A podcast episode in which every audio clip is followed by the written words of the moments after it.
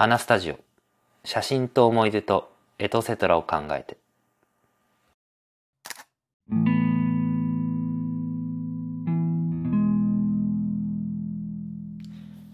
こんばんは花スタジオです。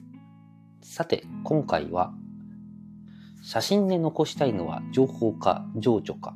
というお話をしていこうかなと思います。写真っていうのは、まあ、記録的な側面もありますし、まあ、芸術的な表現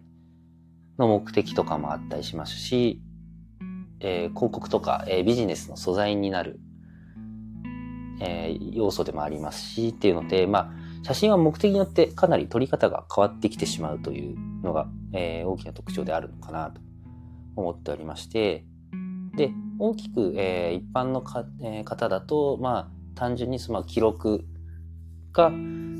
もしくは、えー、表現、芸術的な、えー、側面の2か2つかなと思うんですけど、まあそこで、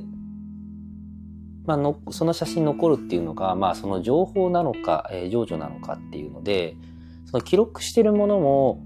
え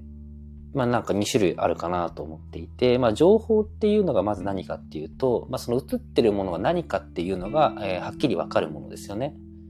例えばこれを写したら、まあ、これはペットボトルです。えー、こういう形のこういう、えー、色味のペットボトルが、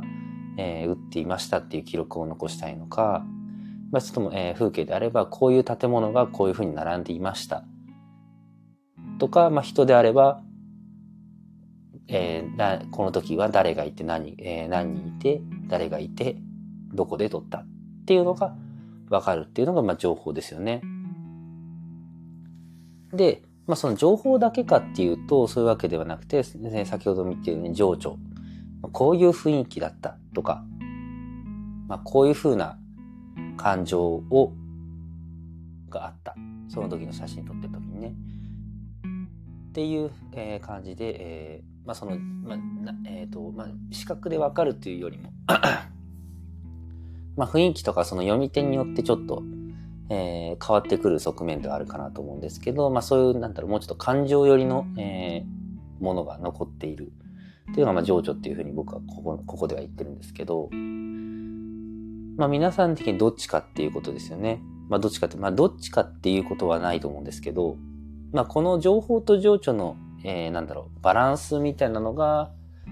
えー、記録写真においては結構重要かなと思っていて、もう完全にその情報に振り切ってしまうのもいいんですけど、まあそうすると情緒がないので、単純にただ情報ですよね。まあ、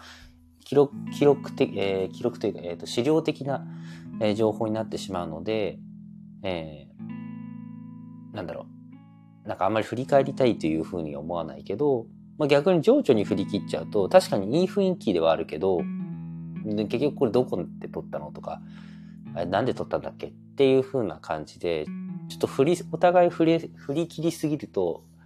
まあ、よくわかんなくなってしまうというか、目的がちょっと曖昧になってしまうっていうところはあるかなと思っていて、まあ、た、ね、はっきりもう、分かってる、目的を作って撮ってればいいんですけど、個人的にはまあそのバランスを取るのって結構大事かなと思っていて、まあ、か、えー、まあ、情緒とバラン、えー、情報のバランスを取るので、まあ、こういう人のこういう表情が、えー、まあ、情緒的に残したいけど、まあ、後ろの背景も、えー、多少わかるぐらいの情報量が欲しいなということで、まあ、ボケすぎないように撮るとか、っていうふうな感じで、まあ、その、どれぐらいの割合で残したいかっていうのを自分の中で決めといて、で、それに合わせてカメラを設定して撮るっていうと、結構自分の残したい写真が残りやすいのかなと僕は思っております。って感じで今回は、えー、写真で残したいのは情報か情緒かという話でした。また次の話でもお会いしましょう。それでは。